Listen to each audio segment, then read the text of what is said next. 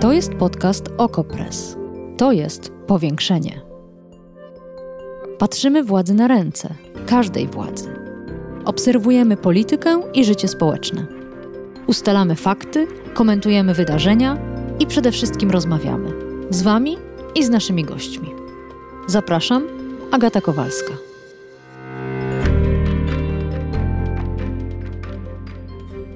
Stał się cud. Juszczyszyn wrócił do pracy. Tak napisał w Okopres Mariusz Jałoszewski. Chodzi oczywiście o jednego z represjonowanych sędziów, Pawła Juszczyszyna z Sądu Rejonowego w Olsztynie. Stał się cud. Z entuzjazmem pisze u nas Jałoszewski. Ale zaraz potem dodaje.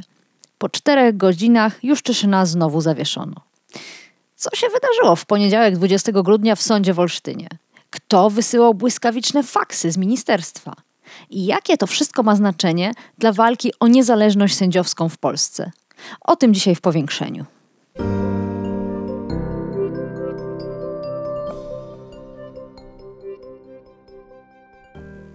A gościem powiększenia jest sędzia Paweł Juszczyszyn z Sądu Rejonowego w Olsztynie. Dzień dobry, panie sędzio. Dzień dobry. Panie sędzio, na początek może trochę niedyskretne pytanie. Używa pan iPhone'a? Nie.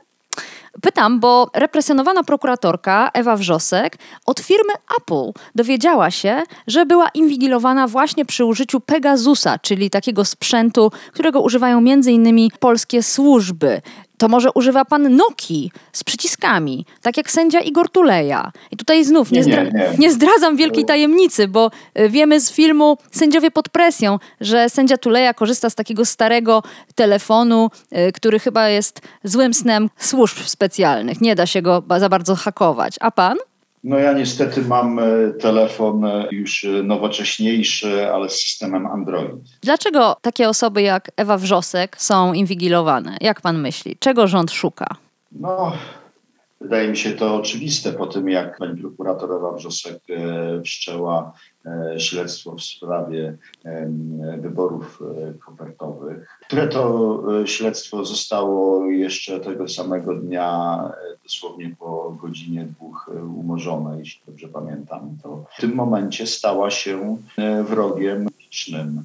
Zwłaszcza, że e, pani prokurator m, no, nie skuliła uszu po sobie, e, nie zamilkła, tylko tak jak e, część prokuratorów, zwłaszcza tych stowarzyszonych m, e, w Lex Super Omnia, e, głośno sprzeciwia się łamaniu praworządności w Polsce, e, domaga się e, niezależności prokuratury, która w tej chwili jest całkowicie podporządkowana woli jednego człowieka, polityka, ministra sprawiedliwości, jednocześnie prokuratora generalnego. E, Więc tutaj to, że Ewa Wrzosek znalazła się na celowniku służb, mnie nie dziwi. Myślę, że tutaj z jednej strony może chodzić o e, e, posiąście wiedzy e, o ewentualnych działaniach, zamierzeniach Mhm. pani prokurator, ale też pewnie, mówiąc kolokwialnie, szukanie na nią e, haków. W poniedziałek 20 grudnia wrócił pan do pracy, ale tylko na 4 godziny. Czy rację ma dziennikarz Okopres Mariusz Jałoszewski, który pisze, że te 4 godziny były bardzo ważne? Tak, e, ja też uważam, że to jest, e, e, to był taki krótki karnawał, że tak powiem, e, e, e, rządów prawa w sądzie rejonowym w Olsztynie. Mm, Przypomnę, że ja już od niemal dwóch lat nie orzekam. Zostałem odsunięty od orzekania na skutek uchwały Izby Dyscyplinarnej Sądu Najwyższego z 4 lutego. E, e, Prawdziwie e, niezależny, ale i odważny i odważni sędziowie z Sądu Rejonowego w Bydgoszczy em, wpierw 14 kwietnia wydali postanowienie zabezpieczające moje roszczenia o uznanie e, tej uchwały Izby Dyscyplinarnej za orzeczenie nieistniejące jako orzeczenie sądu. Tak. Ale to zabezpieczenie zostało wtedy zignorowane, a coś tak, się zmieniło? Bo na czele, mhm. bo, bo na czele Sądu mhm. Rejonowego w Olsztynie e, stał e, prezes Maciej Nawacki, który jest jednocześnie członkiem neo-KRS i którego osobiście dotyczą wątpliwości co do tego, czy uzyskał wymagane nawet ustawą, która łamie konstytucję, wymagane poparcie na to, by w ogóle stać się tak. kandydatem. To jest znana postać, ale coś się zmieniło. 20 grudnia, tak jak mówiłam, wrócił pan do pracy. Czym się tak, ta sytuacja różniła od kwietnia? Tak, 18 grudnia wygasła kadencja na stanowisku prezesa sądu sprawowana przez prezesa Nawackiego. Także 20 grudnia rano, gdy pojawiłem się w sądzie, e, nie było e, urzędującego prezesa e, i jego mm, w jego zastępstwie sądem kierował wiceprezes sędzia Krzysztof Krygielski. Złożyłem kolejne pismo E, o, z żądaniem dopuszczenia mnie do orzekania, e, e, też powołując się na wydany w piątek 17 grudnia wyrok mhm. Sądu Rejonowego w Bydgoszczy, który wprawdzie nieprawomocny, ale już merytorycznie potwierdził słuszność moich roszczeń. Wiceprezes Krzysztof Krygielski podjął decyzję realizującą orzeczenie, orzeczenia Sądu Rejonowego w Bydgoszczy i dopuścił mnie do orzekania. Hmm. Ja się spodziewałem, że e, e, to wywoła dość szybką i ostrą reakcję przede wszystkim Ministerstwa Sprawiedliwości, no ale nie spodziewałem się, że ta reakcja będzie tak szybka, bo dosłownie w przeciągu około pół godziny do sądu przyszedł faks z pismem o powołaniu na kolejną kadencję prezesa Nawackiego. A skąd ten faks e, przyszedł? Ministerstwa. Sprawiedliwości hmm. podpisany przez panią wiceminister Frydrych. I to było gdzieś w okolicach e, około godziny 10.30, gdzieś koło 11, a około 13 do sądu, w sądzie pojawił się prezes Nawacki. E, który zresztą tego dnia od rana przebywał na urlopie. Zarządzenie wiceprezesa Krygielskiego uchylił. Hmm. Myślałam, że też faksem e, uchylono to, a tu się okazuje, że pan Maciej Nawacki się musiał pofatygować do sądu osobiście. Czy podał powód, dla którego uchylono decyzję o przywróceniu pana do pracy? Prezes Nawacki w, e, w, swoim zarządzeniu powołał się na swoje wcześniejsze zarządzenie, e, w którym, e, w którym miał e, miano określić wyłączną jego kompetencję do podejmowania pewnych czynności w sądzie. Tyle, no, ale to że... było za poprzedniej kadencji. Tak, dokładnie. Mm. Więc e, w sytuacji, w której e, wiceprezes Krzysztof Krygielski podejmował swoje, e, swoje działanie, nikt z nas nie miał informacji nawet o tym, że prezes Nawacki zostanie powołany na dalszą kadencję.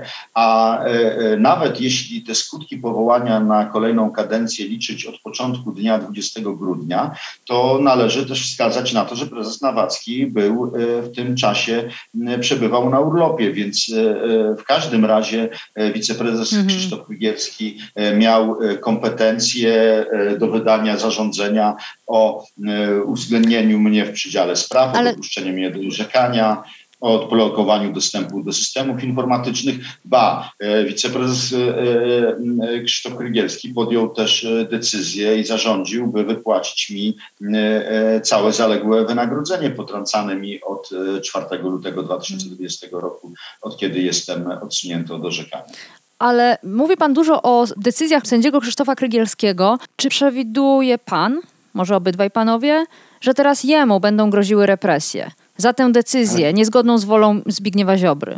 Ależ pani redaktor, jeszcze tego samego dnia, około godziny 16, przyszedł do sądu rejonowego w Olsztynie faks e, e, z decyzją o odwołaniu ze stanowiska wiceprezes sądu rejonowego pana sędziego Krzysztofa Krygielskiego. A Czy myśli pan, że sędziom z Bydgoszczy, tym z sądu rejonowego, którzy orzekli, że Izba Dyscyplinarna nie jest sądem w rozumieniu polskiego i europejskiego prawa i którzy w związku z tym orzekli, że decyzja o zawieszeniu pana w orzekaniu również jest bezprawna, czy im grożą represje? Jestem o tym przekonany, że realnie im grożą represje.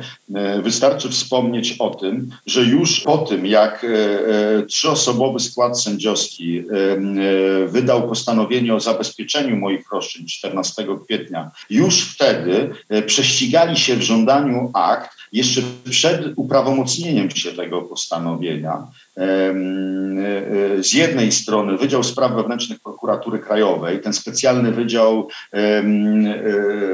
E, stworzony do ścigania hmm. E, niezależnych sędziów i niezależnych prokuratorów, a z drugiej strony e, rzecznik, rzecznik dyscyplinarny sędziów sądów powszechnych wystąpił również o, o te akta.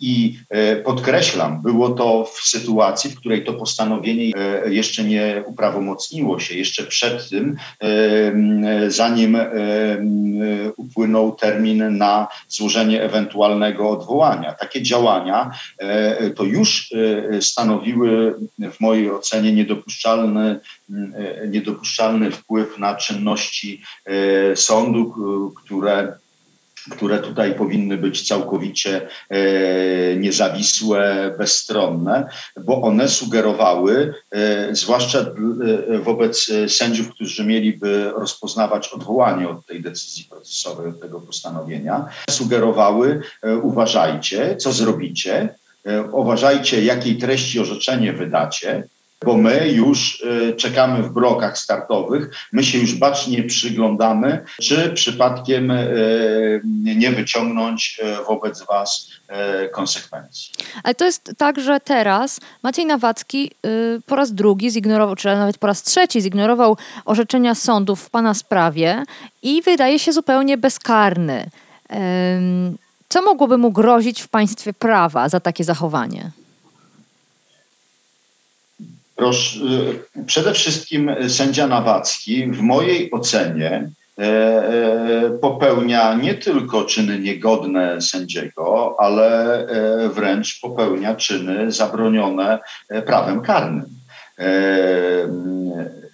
Sędzia i prezes Nawacki jest funkcjonariuszem publicznym i nie wykonując prawomocnego bo nie zaskarżonego tak na marginesie przez e, prezesa Nawackiego postanowienia mm, o zabezpieczeniu moich roszczeń e, przez Sąd Rejonowy w Bydgoszczy, e, nie dopełnia prawnego obowiązku. Nie dopełnia swojego obowiązku jako funkcjonariusz publiczny i działa nie tylko na szkodę mojego interesu prywatnego, ale działa również na szkodę interesu publicznego, bo takimi działaniami w istocie e, podważa prawo każdego obywatela do niezależnego e, i bezstronnego sądu działania podjęte wobec mnie, e, e, e, dla mnie to jest całkowicie oczywiste, mają wywołać efekt mrożący wobec innych sędziów, mają pokazać innym sędziom, że za treść ich orzeczeń mogą zostać odsunięci czy wręcz usunięci z zawodu. Panie sędzio, myśli pan, że to działa? Dlatego, że mm, ostatnio w ramach festiwalu Watch Dogs mieliśmy okazję oglądać film Sędziowie pod presją. Pan też zresztą w nim e, występuje. I po pokazie rozmawialiśmy z publicznością. I pamiętam, że spytałam wtedy, czy opór, protesty, czy one coś dają? I sala odkrzyknęła, naprawdę zgodnie, nie dają.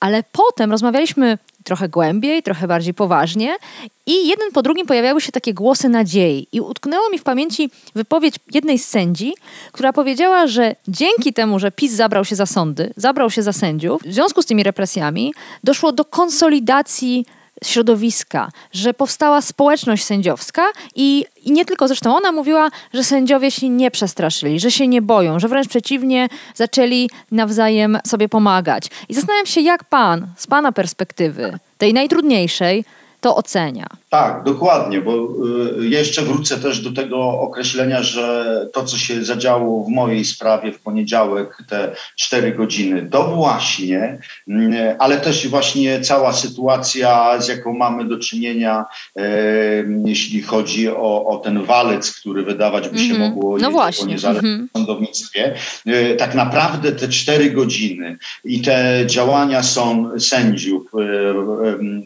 też publiczne, walczących o praworządność i te wspierające nas działania obywateli, tych świadomych obywateli, przedstawicieli społeczeństwa obywatelskiego. To wszystko, jeżeli na to spojrzymy łącznie, naprawdę napawa bardzo dużym optymizmem. Proszę mi wierzyć, że ja taki optymizm w sobie noszę i po tym czterogodzinnym karnawale praworządności, który miał miejsce w Sądzie Rejonowym w Olsztynie, jestem pełen wigoru do dalszej walki i pełen nadziei. Dlaczego? Bo właśnie postawa sędziów z Sądu Rejonowego w Bydgoszczy, bo właśnie postawa wiceprezesa Sądu Rejonowego w Olsztynie, sędziego Krzysztofa Krygielskiego. Postawa wielu, wielu sędziów, którzy nie bacząc na represje im grożące, nie bacząc na, nie korzystając też z no niemalże takich korupcyjnych ofert, przecież w tej chwili ta niewielka grupka sędziów czy czy osób e, związanych z władzą mogą liczyć w tej chwili na e, szybkie awanse, e, oszałamiające z pozycji sędziego rejonowego od razu na przykład do Naczelnego Sądu Administracyjnego. Takie rekomendacje od NeoKRS otrzymał prezes Maciej Nawacki czy Łukasz Piewiak. A mimo tego ten opór trwa. Mm. I mimo tego dotąd od sześciu lat nie udało się całkowicie zniszczyć niezależności sądów. Cały czas wydawane są orzeczenia odważne, niezależne, które pokazują, że sędziowie e, polscy mają pełną świadomość tego, że e, są jednocześnie sędziami europejskimi, e, że nie mogą bać się polityków, co ja od początku powtarzam e, i naprawdę ryzykując własną osobistą e, e, sytuacją, pozycją zawodową, orzekają bez względu na konsekwencje naprawdę wbrew oczekiwaniom polityków, co jest istotą, sensem prawdziwie niezależnego sądownictwa. Ministrowi Sprawiedliwości, który no, z całą mocą od tylu lat e, e, e, podejmuje wysiłki, żeby zniszczyć, całkowicie zniszczyć niezależność sądów, ciągle się to nie udaje. I ja myślę, że to musi nas napawać ogromnym optymizmem. A jeszcze chciałam na chwilę wrócić myślą do sędziego Krzysztofa Krygielskiego, do sędziów z Bydgoszczy, y, którzy orzekali w Pana sprawie, odważnie orzekali i zapytać, co to za stan dla sędziego niemożność orzekania? Pan wedle wyliczeń, znów powołam się na kolegę Mariusza Jałoszewskiego z naszej redakcji, pan y, nie orzeka od 680 chyba 6 dni. Co by pan powiedział tym, którzy mogą się spodziewać też takich represji, powinni się na nie przygotować. Ja powtórzę jeszcze raz, co zawsze, e, co staram się mówić, e, zwłaszcza sędziom, w chwilach, gdy mamy e, przyjemność rozmawiać z sędziami również spoza Olsztyna, z całej Polski. Postąpienie zgodnie z własnym sumieniem, w pełni zgodnie z własnym przekonaniem, bez kalkulacji na to, czy będzie mi się to opłacało, daje ogromną satysfakcję nadaje sens naszej pracy. I ja mam ogromną satysfakcję do dziś, pomimo tego, że już od niemal dwóch lat jestem odsunięty od orzekania. Mam ogromną satysfakcję z tego, że postąpiłem właśnie w ten sposób My jesteśmy e, e, przez ten kryzys, e, myślę, że przez ten kryzys praworządności, myślę, że wszyscy będziemy mądrzejsi, silniejsi, że nasza demokracja stanie się bardziej dojrzała. E, Także w tym, w tych czarnych dniach naprawdę te działania e, e, i obywatelskie, i czysto prawne powodują, że możemy w tej chwili już śmiało powiedzieć, że ta walka ma sens i ta walka jest do wygrania. Paweł Juszczyszyn, sędzia Sądu Rejonowego w Olsztynie, jeden z sędziów pod presją. Dziękuję za to spotkanie. Dziękuję bardzo. Powiększenie. Podcast Okopres. Prowadzenie Agata Kowalska. Podcast znajdziesz na stronie Okopres i w Twojej ulubionej aplikacji do podcastów. Redakcja Okopres działa od 2016 roku. Jesteśmy obywatelskim narzędziem kontroli władzy, obecnej i każdej następnej. Okopres utrzymuje się z Waszych darowizn. Wesprzyj nas, byśmy mogli działać dalej.